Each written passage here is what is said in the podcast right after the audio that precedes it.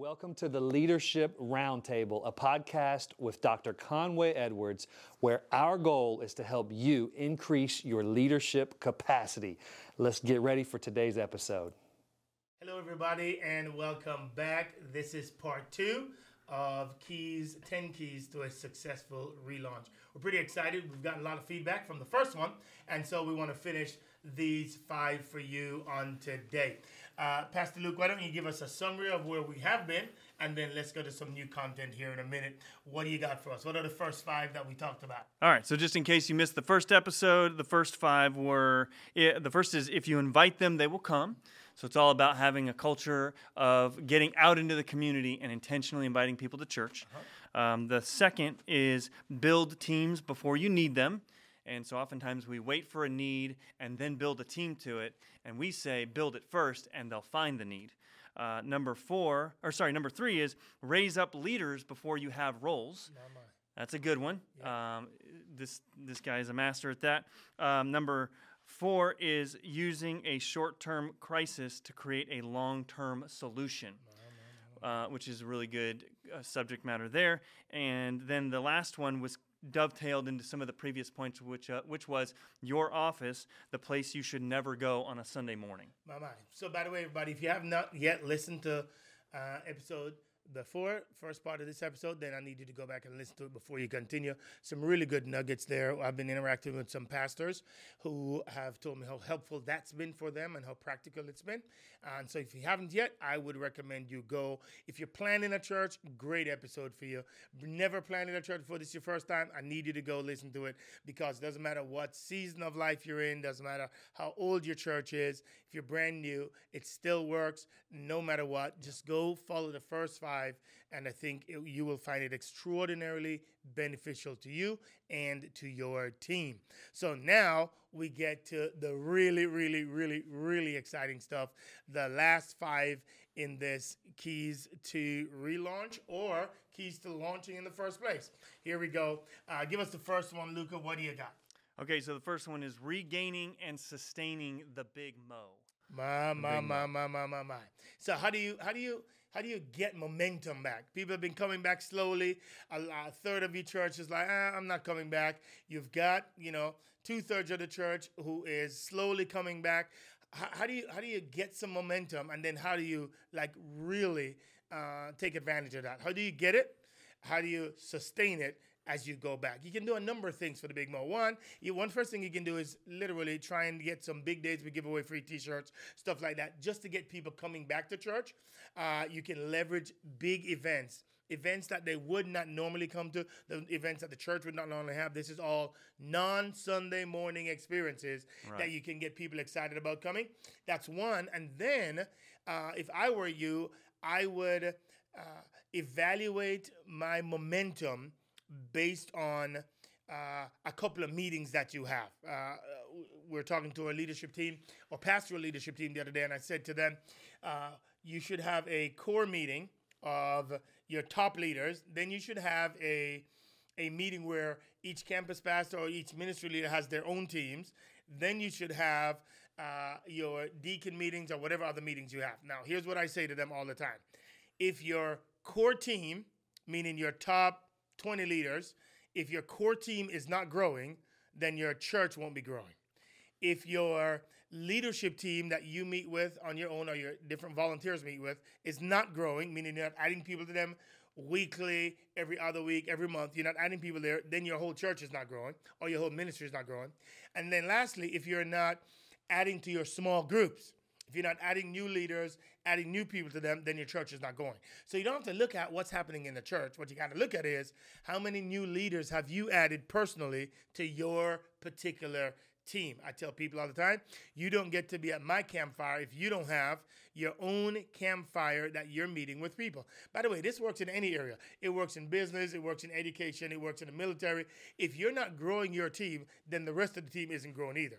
So part of the key to uh, gaining and then sustaining momentum is are you uh, is is your leadership good enough to attract people to want to hang out with you because you're adding value to their lives. And it shows up every single week in our group. In our in our leadership team in our coaching, it shows up every week. I can tell the teams that don't have momentum. They don't have it because they're not adding people to their team. So I don't need to wait until Sunday to discern where the momentum's coming from. All I've got to do is look on Tuesday, which is when our leadership team meets, and I can tell if there's momentum there or not.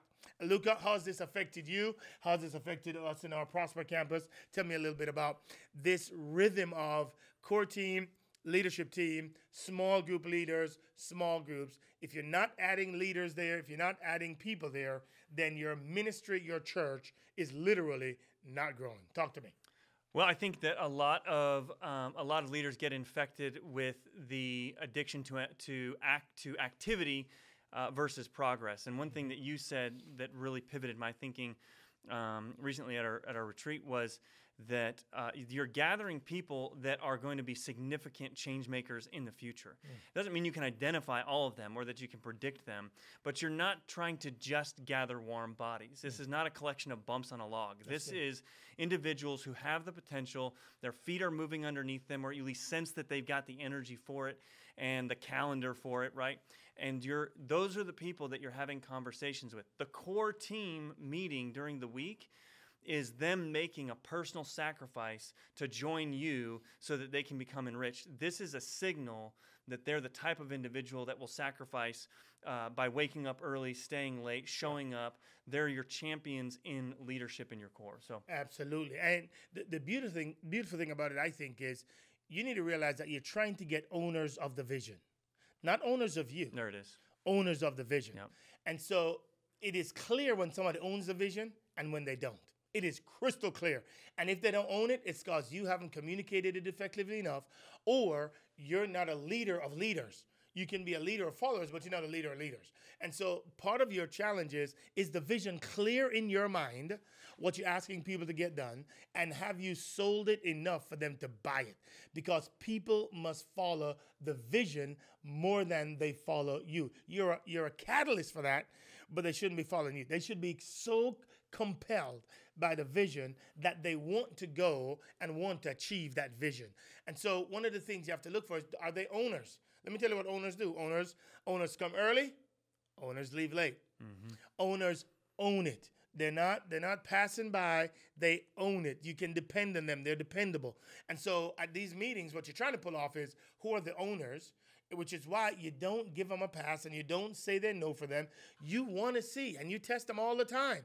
Uh, that's why the Bible says don't lay hands suddenly on certain people because if you do, they will reveal themselves over time that they were never with you, which mm-hmm. is why you've got to make sure they're owners. And the way you know that is by giving them small groups of tests to see if they really own it or they're only in it for what they can get from you. It's huge and it will show up over time. So the the the idea is that we've got to we've got to get the momentum, then we've got to sustain it. The way you do that is by keep adding people to your team, and you have to add new people to your team. We have this thing in our church called the leadership cube, which is where if you look at a box, there are four quadrants to it. Upper right, you've got what we call stars. Bottom right, you've got what we call solid citizens top left, you got what we call new people coming into the team, and then bottom bottom left, you have people who are what we call um, deadwood or need to be transitioned to another ministry in our area. Now, the key for the leader is to focus on people who are coming in new, people who you're just meeting, people who you're doing outreach with, because you don't know yet, they have not yet determined whether they're stars or whether they're solid citizens. Solid citizens are people who are great people. They just have hard boundaries as to the amount of time they're going to give you. There's some people that they just want all in because they want to learn, they want to develop, they want to become a better leaders. Those are usually the stars. Your job with a star is clearly define the vision and get out of their ways. Your job with a solid citizen is to make sure you tell them thank you for their faithfulness. Your job with new leaders is to spend most of your time developing them and then putting them either in the star category or the solid citizen category. And then your your deal with the with what we call the deadwood or people who need to transition is to literally find a better place for them to go serve where they have more passion. So your job is to spend most of your time with new people to determine where they go next and where you're going to develop them and the trajectory that you have on them. I think we took a little too long for that one, but those are just some leadership concepts I think that will help you if you want to move from gaining the momentum and then sustaining it over time. Evaluate yourself based on every single week how many new people did you add to your core team, your leadership team, your small group team. All right, what's number seven, Luca? What do we got? Number seven is to gather people, learn them, and place them, which is just an articulation of what you just oh, said, but kind of expands on it a little bit. Yeah, no, that's a good one. So I believe every leader should have five buckets when you talk to people every single Sunday, every single weekend, whenever you have services, every single Wednesday, whenever you connect with people. If you're a leader, you're building something. If you're building something, then you've got to have places where when you meet somebody, they don't get lost. What most churches do is they have a con- what most leaders do, they have a conversation with somebody, and after that conversation, that person gets lost. You don't even know where they are anymore. And so the next time you see them is probably in four weeks, and say, "Oh yeah, I remember you," mm-hmm. and you have no category for those people to go into. So, uh, in my world, I've got five categories for individuals. Every time I meet a young man, I got five categories for them. The first one is I'm either inviting them to our next core meeting, which is on Tuesday. Number two, I'm inviting them to a personal discipleship group that I have, where I'm discipling guys every every six to nine months. I'm pouring into a group of guys to then ask them to launch out and disciple other guys. Number three, I've got maybe they need counseling. And so I might need to send them to one of our counselors so that they can interact with them there. Number four, I can go to dinner with them just to get to hear their story a little bit more, and that's a larger dinner with a group of people. And then number five, if I believe they are they are um, a high capacity leader, then I probably go to breakfast with them just to hear their story. And all of these, none of it is about me; it's all about them. What what is their next best step? How do we help them, facilitate them to being the best they can be for the glory of God?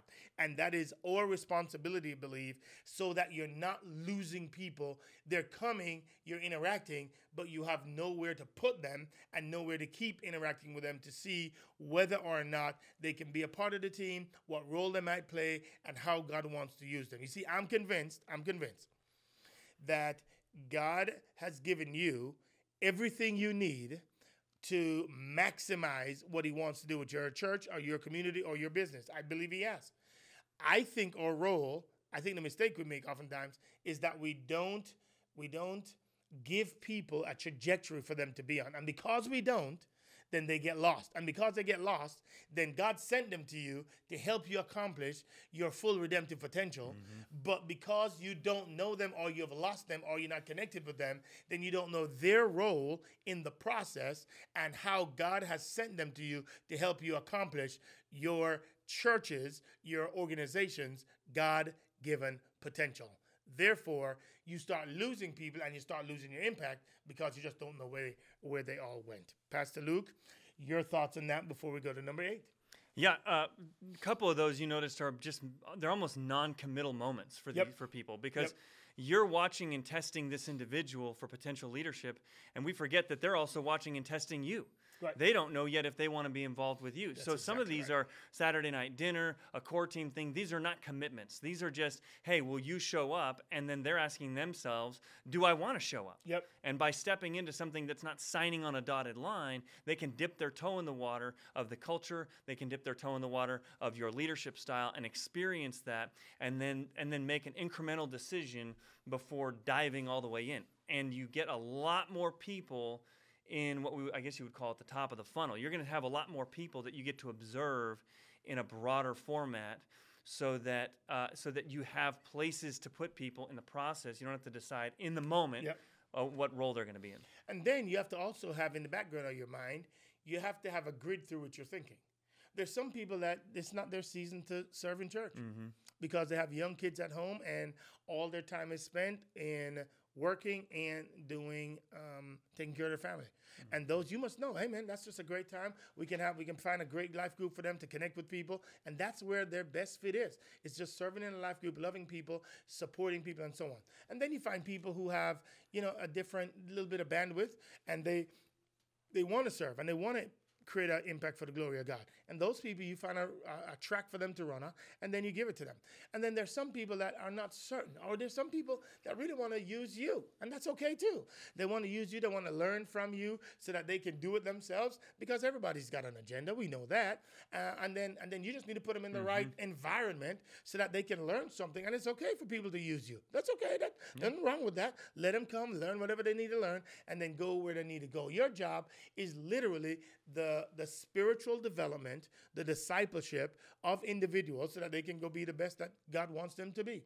And hopefully, uh, you can have an impact in their lives for a season, and then they go to wherever they think they need to go. Especially uh, Pastor Luke, in this age of where everybody wants a side gig because COVID right. has taught us all that you need to make sure you're making enough money and you have to make sure that, you know, all of that. Everybody wants free training to go do what they want to do. And that's fine. You just need to realize that that's a part of the equation as well. Yep.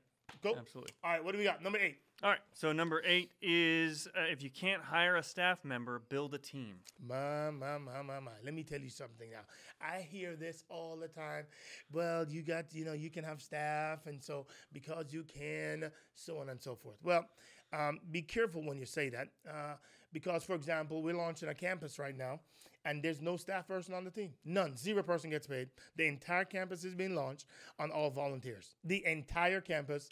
And I think uh, that's the second time you've done that. That's the second time we've done it. Now, you some of them is going to get paid after the fact, but right now it's all being launched with all volunteers. Every last one. They've got a 6.5 million dollar building, and it's all volunteers that are launching it. Why do I tell you that? Because it's not true that you need staff people. What you need is a compelling vision to reach people far from God and to disciple people so that they can bring all of life under the lordship of Jesus Christ. Therefore, the point is don't think if I had money, it would change anything. Think if you have a compelling vision, the resources will follow it. So, your assignment yeah. is then to figure out how do I gather a group of people and light a fire under them so that they want to move in the same direction for the glory of God. In other words, how do I give a compelling vision so that people care deeply about the people that are far from God in this new area. And that that's why we're there. We're not here to take people from another church. We're here to win people that don't know Jesus Christ mm-hmm. as their personal Lord and Savior. And people who have been disillusioned with the church. People who have been hurt by church. People who have been hurt by leaders. We're here to make sure that we can create a a, a safe environment where people can consider Christ and take the opportunity that he offers to live the abundant life. That's why we do what we do. So my my my thesis is do not be um, deceived into thinking if I only have money, it will be different. It will not be different, no mm-hmm. matter how much money you have. Your assignment is to create a compelling vision so that people want to follow you. And then you must model that vision. And don't ask them to do things that you wouldn't do. Your job is to model that vision and to live it out to the best of your ability. Uh, any any any thoughts on that? How have you learned that principle, Pastor Luke? I think uh, it it connects well with the previous point mm-hmm. in that we we should never underestimate the power of a, a vision drip. In other words, over time, the vision has a good vision, a compelling vision, will will persuade somebody over time to change their their day their weekly schedule so that they can fit in or or rearrange things so that they can be a part of it. It doesn't just it doesn't mean that just because you snapshot their life that a compelling vision won't persuade them otherwise. So being in the environment can yeah. do that. And you know that's the thing. I think far too often we say people's no for them. Mm-hmm. I think far too often um, there's there's some guilt with what you're asking people to do. Far too often. And so, because you feel a guilt that maybe you shouldn't be doing it that much, then you transfer that to your people. So, you always make room or excuses mm-hmm. for them, or you just settle with somebody giving you a little bit and not ask them to, to do all they can for the glory of God. And I think for far too long, churches has, um, has, has created this soft approach to ministry that I fundamentally disagree with. Let me go outside of America and then let me come into America.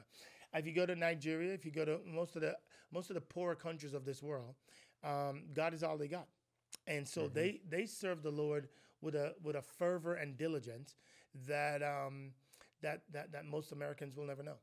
And I believe that we sell our people short and we sell the gospel short and we sell the mission short because we cater to the gods of our culture. Let Right. me let me name some of those gods for you. We cater to the God of convenience. We cater to the God of comfort. We cater to the God of, well, um, that's just too much for church. It doesn't take all that. And here's here's all here's all you have to ask for you to realize the fallacy of the argument, and that is, if you find out that you're gonna die within the next week or two, then your whole life gets reordered and Yep. you gets reordered about getting as many people as you can go to, to heaven. And by the way, if you wouldn't do that, then something's wrong with your own heart. That you don't care that people are going through a Christless eternity. So I just want to challenge you. I'm not trying to ask you to burn people out. I'm not trying to, I'm just trying to ask you to have high expectations because here's what I find out.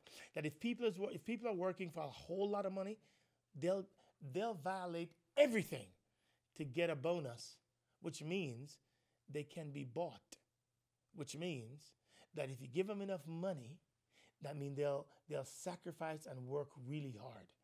Well, I believe in light of that that we should have a compelling enough vision to ask people to to give their lives to this. Um, four decades ago, most of the smartest, four to five decades ago, the smartest minds in the culture were going into ministry. Today, that's not the, that's no longer the case. The smartest minds are going where the money is. You know where the money is? Lawyers, doctors, uh, venture capitalists, uh, people in Wall Street, anywhere they can get as much money as they can, anywhere they can have their own businesses to do it. That's what we're doing now. Here's why: because the culture has shifted, and the Bible says, because of a lack of vision, the people perish. Here's what that means: that we are the culture is perishing because pastors ministers are not calling people to a higher level, to live beyond the here and now and to live for eternity. And my friends, I'm just asking you to not to not to not be guilty in calling people to a higher calling. That is actually a biblically worth a, a biblical vision that is worthy of your calling. Yep. That's why you're doing it. And we should call people, volunteers, to live at the mm-hmm. same level for the glory of God. Do not cower in asking people to live at a level that God will say, "Well done, my good and faithful servant." You look at the guys in the in, in the book of Acts as they're growing the church. You do not see people who are cowering. You see people who are giving it all and putting it all on the line for Jesus Christ. But because we come into a culture, and it predominantly is in wealthy cultures, where our basic needs are met, which really means we don't need God as much as we used to, because we can we can buy our way out of problems. Then all of a sudden now we we, we don't want to inconvenience them with this thing called the gospel. And yet still, it is the life-saving hope of the world. That took way longer than I needed to, and I just went on a rampage. But it was good. preaching. Hey, so forgive me for that one. that helps somebody. But. I just need to go there. All right, But it's what else true. we got? Come it's on. true. It's all true. We underestimate the value of somebody's desire to have significance in this life. Absolutely. And, And- that significance can only come, that major significance can only come when it's linked to the gospel. Yeah. It, can only come. Now they are going to think it can come from the more money you have and the more comforts you have and the more houses and cars and everything else. But it really comes from the the the the, the gospel shaped, God shaped heart, that hole in your heart that He wants to fill. But that significance can only come when you link with God's eternal purposes. Okay, so we're at, we're at now number nine. Let's see if we Yes. can get through number nine. What's number nine, Pastor Luke? And and why don't you talk a little bit more about number nine instead of me? I went on a Hey. little diatribe a while ago. Forgive me for that. Go. What you got? It was inspiring nonetheless. Number nine is disrupt your sacred work week. And Mm. this is not to undercut anybody's nine to five commitment, but uh, just the idea that if we're going to be building teams that are driven by high capacity leaders that also have full time jobs, then you're going to have to find and go to them where they are and build them uh, according to their schedule. And if you think about it, the dynamic the dynamic is true for for the leader you're you're including in the team as well. They have a full time job to be involved in the vision and mission of the church. They're going outside of nine to five. Church leaders, though, want to camp out in that spot. And I think that it's okay to rearrange your week. Yeah. Uh, you don't want to compromise your family time, but Absolutely just not. rearrange what the traditional work week looks like so that you can have one or two evenings a week where you're meeting with high capacity leaders that themselves can lead. How many do, does uh, May, Raymont lead? 100? He has 20 leaders and 100 Yep. uh, volunteers in the men's ministry. Raymont has a full time job. Well, you're not going to find him in a nine to five category. Right. So, how can we rearrange our week to go to the volunteer? No, that's good. Which means, as a, as a pastor, as a, as a significant leader, high capacity leader in the church, you've got to now have meetings early in the morning, six o'clock sometimes. You now have to go to where they are between eleven and one lunchtime, or you have to meet them after after church or after their kids go to bed. So you've got to you've got to figure out if you're going to lead people, how, how do I do it and what's the best way to do it? But you can't always ask them to inconvenience themselves to be on your schedule. Sometimes you've got to inconvenience yourselves to be on theirs, especially because as a volunteer, they're working in the overtime of their work Right. to volunteer for the glory of God and for the advancement of the kingdom. So then, why, if they have to go over their time, do you get to Right. um, limit yourself to only the nine to five? So again, nobody's asking you to go so far that you lose your family, that your kids are you're not present with your kids at the games and all that. What we are asking is to be flexible enough and to go beyond that, so that you they need to know that you're present in their lives. If you're relaunching the church, if you're relaunching or launching a ministry in the first place, you've got to be where your people are. Mm-hmm. And you've got to make sure that you can be present with them, with their kids, with their students, with their families at times that's not normally uh, convenient to us. All right? What's the last one we got? Last one we learned just this weekend, which is go to the person or go to the crowd rather than uh, waiting for them to come to you. What's the what's the statement that really compelled us to this this week? We're at a leadership retreat and we watched the video and tell us a little bit about that statement that just was compelling to us. Oh, okay. So Simon Sinek is being. Uh, most of you know Simon Sinek.